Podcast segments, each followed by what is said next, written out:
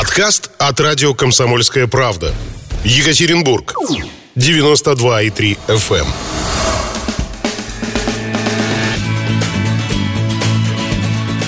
Решение есть. Программа о законах и их действии.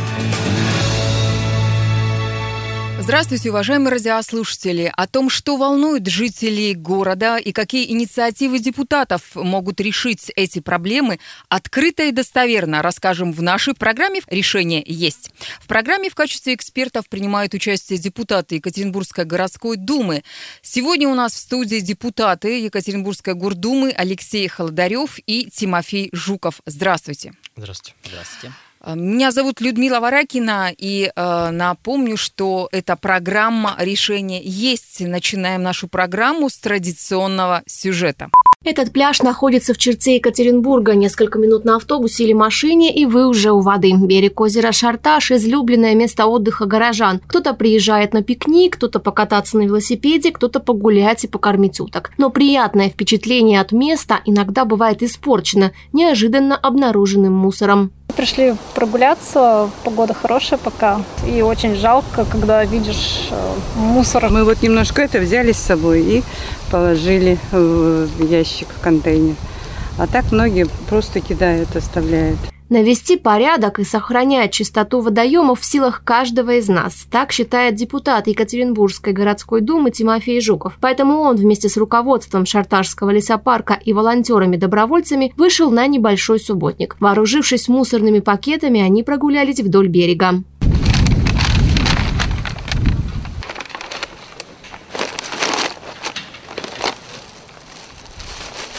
Бумага, бутылки, а также упаковки из-под шашлыка, угля и шоколада. Вот список самых распространенных отходов, встретившихся им на пути. Чаще всего просто люди пришли, видимо, там посидели, отдохнули, позагорали, оставили после себя там салфетки, несколько каких-то бутылок. Это то, что, по сути, не требует э, большого какого-то мусорного мешка, чтобы потом это как-то с трудом э, на, на, на плече там с перевесом идти до выхода, выбрасывать. То есть э, это требует простой сознательности, простой внимательности к природе и уважения к тому месту, где ты отдохнул. За час участники субботника собрали почти два десятка мешков мусора. И это при том, что территорию парка специальные инспекторы убирают ежедневно, а почти через каждые 100 метров установлены урны или контейнеры для сбора отходов. За две недели недели вот этой погоды жаркой у нас было вывезено 72 кубометра а, бытовых отходов самых разнообразных. Парк огромный, парк 726 гектар у нас а, составляет территория. И следить за каждым посетителем, конечно, у нас возможности нет физической. Вот, поэтому а, вот такие мероприятия, как сегодня, субботники, они нам очень сильно помогают в части пропаганды Э, бережного отношения к природе. Участники субботника также напомнили отдыхающим правила нахождения в лесопарковой зоне и предостерегли от разжигания костров. Сейчас в связи с пожароопасной обстановкой за это может грозить штраф. Депутаты Екатеринбургской городской думы продолжают активную работу в округах. В конце июля акцент был сделан на решении нескольких экологических вопросов. Тимофей Жуков, депутат Екатеринбургской городской думы, стал инициатором и участником субботника в Шарташском лесном парке Екатеринбурга. Вместе с народным избранником на уборку прибрежной зоны озера Шарташ вышли сотрудники парка и волонтеры. Тимофей, расскажите подробнее про проведение субботника в Шарташском лесном парке Екатеринбурга? Э, вы знаете, это, наверное, сложно назвать субботником в том смысле, в котором мы все привыкли наблюдать субботники. Это не какое-то большое массовое организованное действие, это скорее просто такая вот оперативная инициатива, которая возникла э, из-за того, что в прибрежной зоне большое количество мусора образовывается почти ежедневно. Получается, что вы убирали мусор вот за этими, не побоюсь этого слова, засранцами, а, за теми горожанами, которые не хотят или почему-то считают, что а я вот пришел, отдохнул, а другие, пусть там работники парка, например, придут и уберут это все. Ну, вы знаете, э, мы вообще очень часто относимся к любым эм, местам, где мы находимся, неважно, они дикие или у них есть какое-то организованное руководство, как к услуге. Ну, то есть мы приехали, вот нам услугу в отдыхе кто-то такой вот невидимый и непонятный оказал, предоставив нам там место для позагорать, шашлычок приготовить и выпить пивка. И Потом мы как бы вроде думаем, ну вот прямо здесь и сейчас ведь у меня нет э, урны. Для того, чтобы до контейнера дойти, это же нужно идти там целых 50-100 метров. Там стоят хорошие большие группы контейнерные, вот, в... и как бы вот почему-то до них никто не доходит. Я не говорю уже о том, что жгут костры, в то, в то время жгли костры, э, оперативно это пресечь не всегда удается, но мы с вами понимаем, что когда была засуха, это очень большое э, большая проблема, потому что может произойти массовое такое вот возгорание. И мы, когда убирали, мы предотвратили тоже один вот такой вот пикничок, где э, люди мясо жарили. И на самом деле, знаете, э, вот вы говорите о том, как можно предотвращать э, и как можно принимать участие, да, вот в, в начале, когда представляли, как можно решать какие-то проблемы. На самом деле тут проблемы-то никакой нет. Потому что если каждый просто будет сознательно относиться и с любовью к своему городу, вот ко всему своему городу, а не только к тому месту, которое возле его подъезда, либо которое заканчивается за порогом его квартиры, то мы, в принципе, с вами будем лишены очень многих вот этих вот проблем, которые связаны именно с какой-то нашей несознательностью. Ну, вы правильно говорите. Принес э, с собой на природу пакеты, бутылки, еду, унеси за собой. Но, тем не менее, что же нужно сделать, э, как заставить горожан убирать-то мусор за собой? Я думаю, что мы с вами э, взрослых людей ни к чему принудить такому не сумеем. Это ведь э, простая культура и простая любовь, такая настоящая любовь к месту, где ты живешь, и э, мерзость вот это вот ко всему тому, что твое любимое место делает некрасивым, некомфортным, грязным. То есть она должна быть, ну, такая вот реальная нелюбовь к, к вот этой грязи. И желание просто предо, ну, ну, хотя бы не допустить э, всего того, что в твоих силах, да, там, предотвратить. И мы днем пришли, где-то, по-моему, там, в час, что ли, вместе с Артуром Зиганшиным, с директором парка. И 5-6 мешков больших вывезли. Ну, представьте, это то есть где-то за утро там до... Что же получается, что выходные там происходит? Да, ну, вот плохо. Вы знаете, у меня еще есть такая э, привычка, э, когда после зимы э, я иду где-нибудь по набережной нашей, вот по центральной, там, как правило, вдоль э, кромки берега с любых сторон, ну, вот с драмтеатра меньше, больше вот со стороны Динамо, всегда очень большое количество мусора. Его просто прибивают. Это тот мусор, который, когда люди э, ходят, срезают вот во время зимы, когда лед встает, срезают через реку, э, значит, ну, дорогу свою, они доставляют какие-то фантики, баночки, бутылочки. И когда вот все это растает, то весь мусор прибивает конечно же, вот к, к берегу. И у нас там есть такая традиция, мы об этом обычно не афишируем, мы 2-3 человека берем еще и просто проходим, тоже собираем. И тоже там мешков 10-15 есть. И, э, ну вот как тут предотвратить? Вроде бы вдоль берега э, со всех сторон есть благоустроенные нормальные урны, и в них можно бросать мусор. Но зимой кто-то идет, там замерзли руки, раз тут же выбросил, и все. Вот поэтому тут как бы кого-то, кроме как самих себя, в первую очередь ругать за этот мусор нельзя.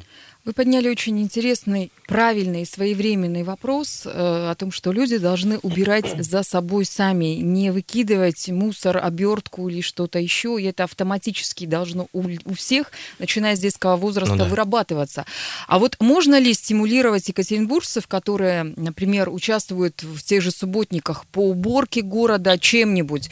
Ну, например, какими-нибудь э, поездками бесплатными или одной поездкой в метро, допустим, в качестве примера? То есть, может быть, стимулировать людей?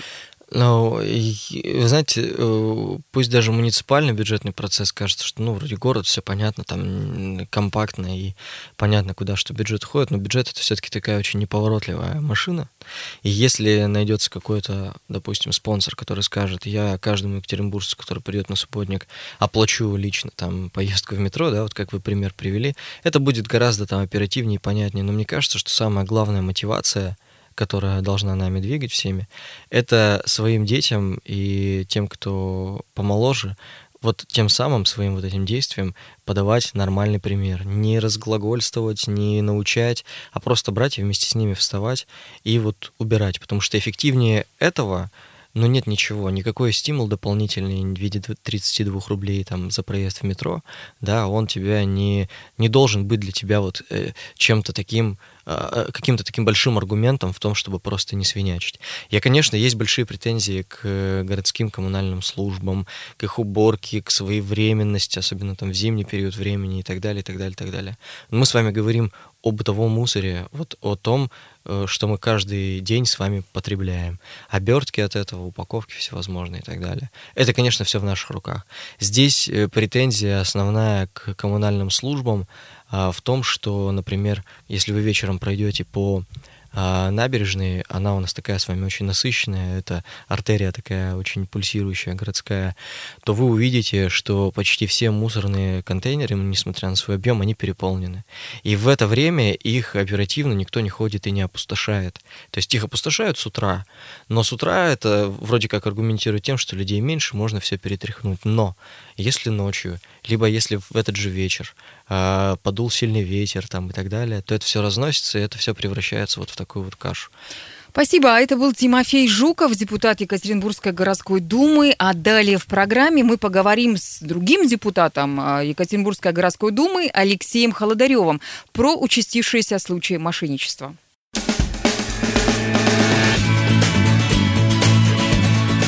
Решение есть. Программа о законах и их действии.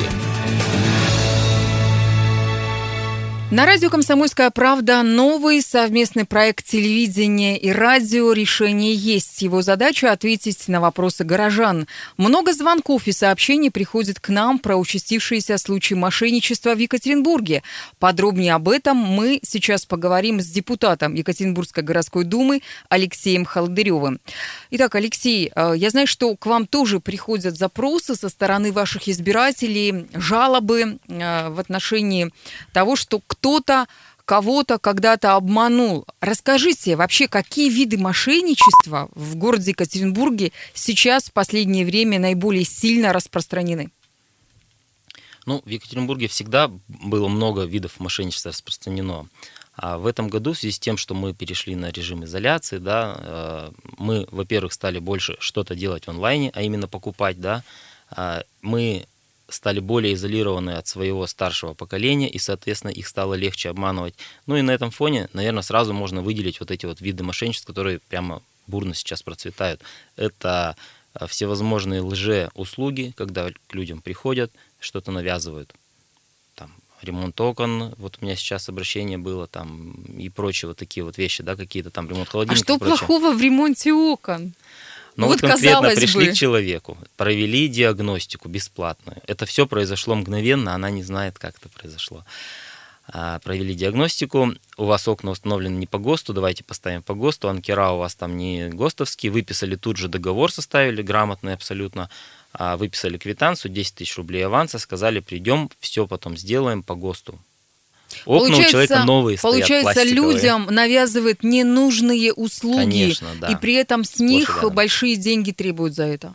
Да, большие деньги, ненужные услуги, а большое количество каких-то покупают товаров совершенно ненужных, да, приходят, всучивают там целебное белье постельное, да, слышали, может быть, это была нет, огромная вообще нет. акция в Екатеринбурге. Вот. А, и мы, к сожалению, часто не можем здесь ничем помочь, ни мы, ни следственные, да, какие-то там органы. Потому что люди, во-первых, вот конкретно в моем случае, не хотят идти даже в полицию заявление писать. Они вот звонят в Центры защиты прав потребителей, граждан и так далее.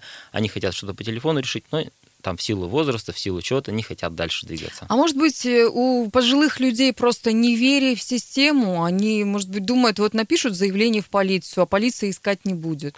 Или все-таки в полиции собирают аналогичные случаи мошенничества и разыскивают вот этих, ну, нехороших людей, которые обманывают пожилых людей? Конечно, полиция, естественно, занимается своей работой, но, тем не менее, вы правы, часто люди старшего поколения уже не верят просто в то, что что-то сдвинется, потому что, конечно, это и быстро не произойдет, и часто невозможно найти, и даже часто невозможно доказать, что они были неправы. Хотя, ну, наверное, если вовремя обратиться, а, и сроки не выйдут, то можно услугу повернуть вспять.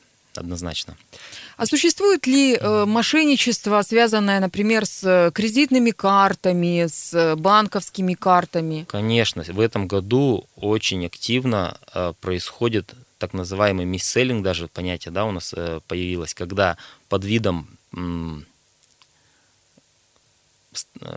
кредитного договора, да, нам там продляют или продают страхование жизни, например, на год, да, и через год там человек выясняет, что он просто купил страховку, все, она у него закончилась, надо снова платить.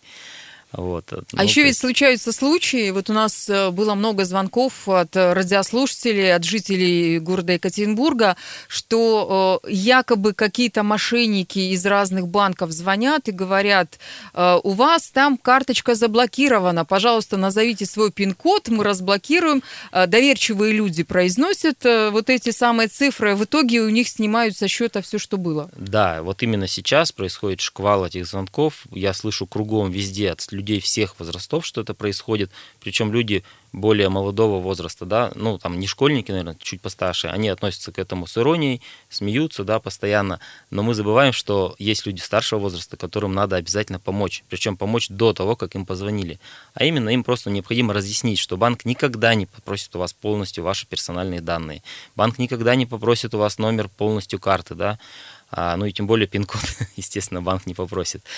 Вот. Ну и не, необходимо, конечно, людей как-то предупреждать о том, что такое мошенничество сейчас. Э, а вообще идет. есть э, какая-то статистика, сколько в Екатеринбурге а, вот таких вот махинаций, может быть, в прошлом году было, в этом году, или цифры закрытые, недоступные, пока э, полиция с вами не делилась этой информацией? Эм, тут я, наверное, немного добавлю. К Вы нам знаете... присоединяется Тимофей Жуков, это я для радиослушателей угу. рассказываю. Да, Спасибо. Эм, вы знаете, я вот что вам скажу. Э, нет какой-то такой вот э, определенной статистики, сколько в день обязательно на какую сумму э, банковские мошенники кого-то обманули. Это же ведь очень такой ну, процесс не, не системный, то есть сегодня могут на миллион, завтра на 10 миллионов, смотря кто сколько, на, на, на что будет способен ну, отреагировать. Вот там я знаю, что одна старушка, например, она 2 миллиона накоплений своих, там ей 70 с лишним лет, она 2 миллиона своих накоплений накоплений, миллион восемьсот и двести тысяч еще взяла какой-то там старческий кредит, ей еще тут же предложили. Ну, знаете, для пенсионера, пенсионный кредит какой-то. Вот, и она еще и их взяла, и их тут куда-то перевела, ходила, три дня переводила. Вот. И то, что вы вот в первой части э, разговора вашего с Алексеем уточнили про то, стоит ли обращаться, заявлять, можно ли это доказать, либо люди отчаялись и как-то не реагируют. Всегда э, любое, мы знаем, э, оперативное действие, оно, любая информация аналогичная, похожая на ну, какой-то ряд преступлений, она оперативникам всегда помогает ну, примерно оценить и понять, где же следующее какое действие может этот мошенник совершить. Вот. Все, что касается телефонных звонков, это, как правило, так называемая IP-телефония, э, когда даже невозможно будет сотрудникам отследить, что это за номер. То есть вам просто звонят с интернет-трафика, но я очень грубыми да, буду словами говорить.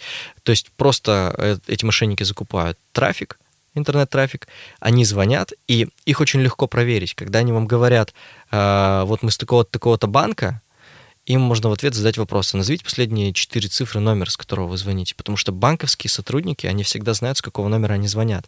Они звонят, и у них э, на экране видно, с какого номера они сейчас позвонили. Понятно, что у банков тоже многоканальная система звонков и так далее, но любой сотрудник банка знает, с какого номера телефона он звонит. Вот Алексей сказал, э, вернее, э, Тимофей сказал очень правильную вещь, э, и мы плавно тогда переходим к вопросу о том, что же делать людям, которые столкнулись с мошенниками. Мы узнали от Тимофея Жукова, что если звонят по телефону и что-то там спрашивают насчет вашего э, счета карточного, насчет карточки, там перед, скажите свой IP-код э, там и прочее, прочее, нужно задать очень правильный вопрос э, этому человеку. Назовите четыре последние цифры номера, с которого вы звоните. А что еще нужно делать людям, тем, кто столкнулся с мошенниками? То есть как же обезопасить-то себя? Алексей, отвечайте. Ну, на самом деле, обезопасить себя от входящего звонка, да, вот такого, мы не можем уже. К сожалению, сегодня в наше время, ну, все, это невозможно. Надо признать это. Поэтому, когда мы звонок получили, то только проверка, естественно, да, то есть либо номер, кто-то еще там какие-то придумывает. И ни в коем да, способы. случае не называть свои личные данные, И никакие. никакие личные данные называть не стоит. Как минимум, вы всегда можете положить трубку, перезвонить в банк по номеру, который у вас есть, и заблокировать карту, ну, это в худшем случае, да, если какие-то мошеннические действия предпринимались. Потому что очень часто даже смс бывает, уже вам приходит от банка, да, вот в последнее время мне обращались, говорят, мне даже смс же из банка пришла, я ее чуть не назвал, о том, что там то ли кредит взять, то ли еще что-то, подтверждение, в общем, какое-то, да. Конечно, ни в коем случае этого делать не нужно. А, самое простое – положить трубку, перезвонить в банк. Ну а если тебе пришли, допустим, пришли в подъезд, настойчиво звонят, стучатся в твою квартиру, и пожилой человек, э, услышав там, например, мы пришли из Собеса, то есть ведь бывает ведь так говорят люди там, да, э, мошенники, мы пришли из Собеса что-то там с вами сделать, оформить для вас, э, и человек открывает. Вот как донести пожилым людям, что посторонним точно нельзя открывать, чтобы тебе там э, по ту сторону двери не говорили и не сообщали и не убеждали? Ну, во-первых, как я уже сказал, мы своим родственникам, своим знакомым старшего возраста должны это все разъяснять. Это не очень сложно на самом деле, просто позвонить и спокойно разъяснить, что такое может быть. Может быть телефонное сегодня мошенничество, могут быть инфо-цыгане, да, могут быть еще какие-то там к вам люди прийти. Во-вторых, если уж вы открыли дверь кому-то, кому угодно, всегда проверяйте документы. Документы есть у всех, должны быть. У мошенников они тоже, к сожалению, часто есть и похожи на настоящие, но тем не менее это второй шаг, который необходимо сделать. Третье, э, вот то, что, то, о чем нам говорят а, в Центре защиты прав потребителей, всегда работайте только официальными э, поставщиками услуг, да, там те, кто зарегистрирован в налоговой, кто вам чек даст. Нет чека, до свидания. Не работаем мы сегодня уже ни с какими квитанциями. В 99% случаев это все мошенничество. Ну или как минимум риск того, что вам а в случае каких-то проблем не вернуть деньги, если будет некачественная услуга, либо еще что-то. Даже если человек искренне там, оказывает какую-то вам услугу или что-то продает, нет чека, считайте, что вы бесправны. Вот это тоже надо людям разъяснять. Спасибо. Впереди на радио «Комсомольская правда» небольшой перерыв, реклама и новости, а затем мы продолжим разговаривать с депутатами Екатеринбургской гордумы.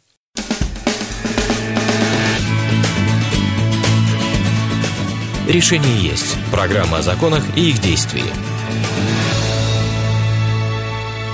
Это радио «Комсомольская правда». Меня зовут Людмила Варакина. Мне помогает звукорежиссер Павел Кислицын. И сегодня мы общаемся с депутатами Екатеринбургской городской думы Алексеем Холодыревым и Тимофеем Жуковым в программе «Решение есть».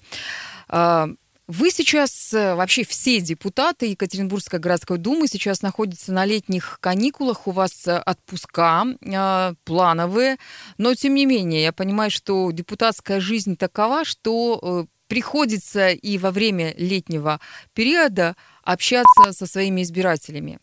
А, это правда? Или все-таки вот вы сейчас после эфира выйдете из студии и поедете куда-то отдыхать, например, на берег Шарташского нашего э, замечательного озера? Вы знаете, у нас очень э, интересное такое положение. Мне когда задают вопрос, а сколько времени у тебя занимает вот работа в Думе, при том, что это, э, ну, сложно назвать работой в том виде, в котором люди ее себе представляют, что мы приходим в Думу, получаем за это зарплату, и вот у нас есть какая-то, значит, какой-то регламент работы, какие-то часы работы.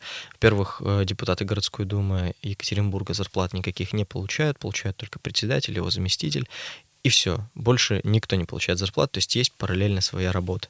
И нужно понимать, что э, депутат — это тот человек, у которого не может быть вообще никакого рабочего, ну, регламента по времени, да, работы. Это тот то человек, Ненормированный который... рабочий день у вас получается. Да вообще, это в 3 часа ночи какие-то звонки, зачастую не от очень э, здоровых людей, ну, либо от тех, кто просто там звонит похулиганить, но и так случается, что и по делу звонят в любое время. То есть и ты должен быть на связи связи. А еще э, в век соцсетей э, любые соцсети твои персональные, они становятся такой там электронной приемной, вот, и ты прям в режиме ежедневном получаешь оттуда да, какие-то вопросы, на которые нужно либо ответить, либо что-то предпринять. И тут не получится так, что ты скажешь, а вот нам, вот мы ведем статистику, значит, э, обращений и так далее, и так далее, пожалуйста, вот вы мне написали сообщение, теперь напишите мне на официальном бланке. Это уже в это никто не верит, скажет, ну, понятно, он меня там а, отфутболивает. Посылает. посылает, да. Поэтому тут приходится просто брать и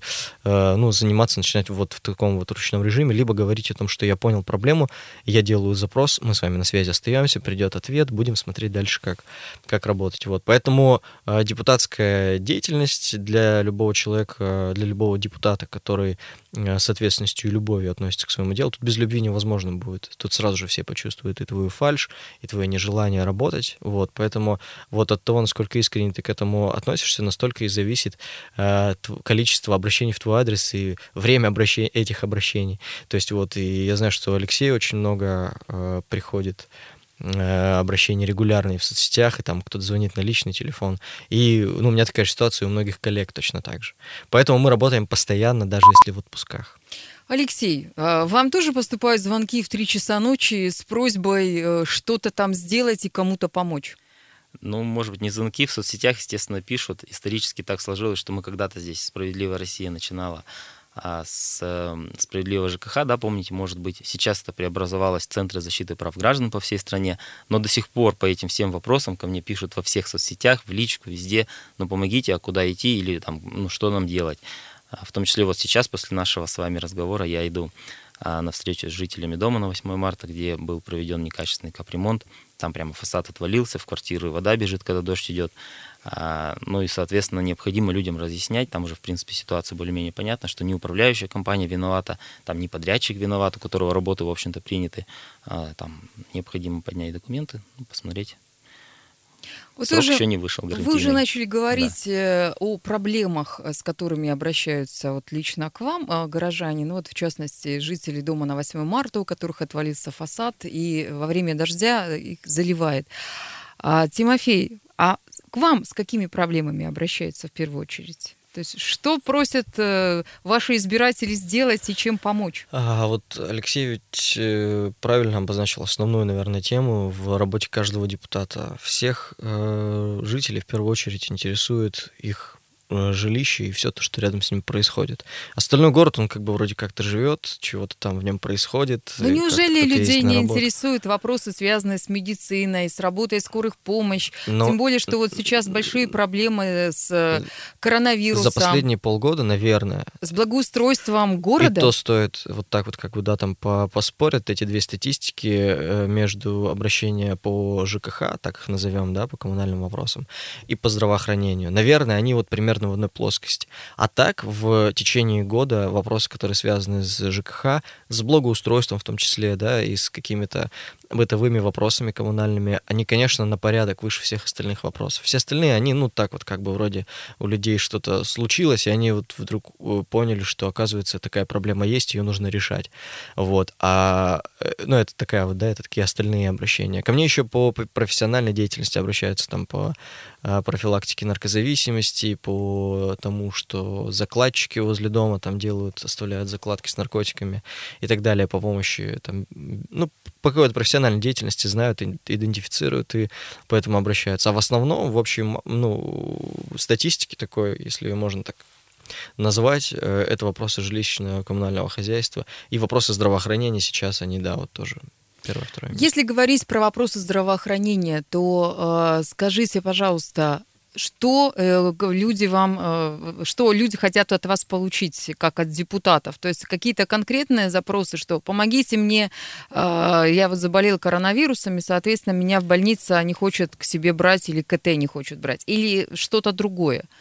Ну, я вот перед эфиром посмотрел статистику в целом по стране на самом деле по тому, как у нас меняется да, сейчас э, запросы от граждан по нашему, по Центру защиты прав граждан, э, получается, что на самом деле вот вопросы, связанные с ковидом, они при этом больше каких-то трудовых вопросов, трудовые споры, а, связанные пенсии, там еще что-то с пересчетами, с отпусками, там неправильно посчитано и так далее. То есть очень много действительно проблем сегодня возникло и у предпринимателей, и у работников, которые работают да, на предпринимателей, с тем, чтобы правильно что-то насчитать.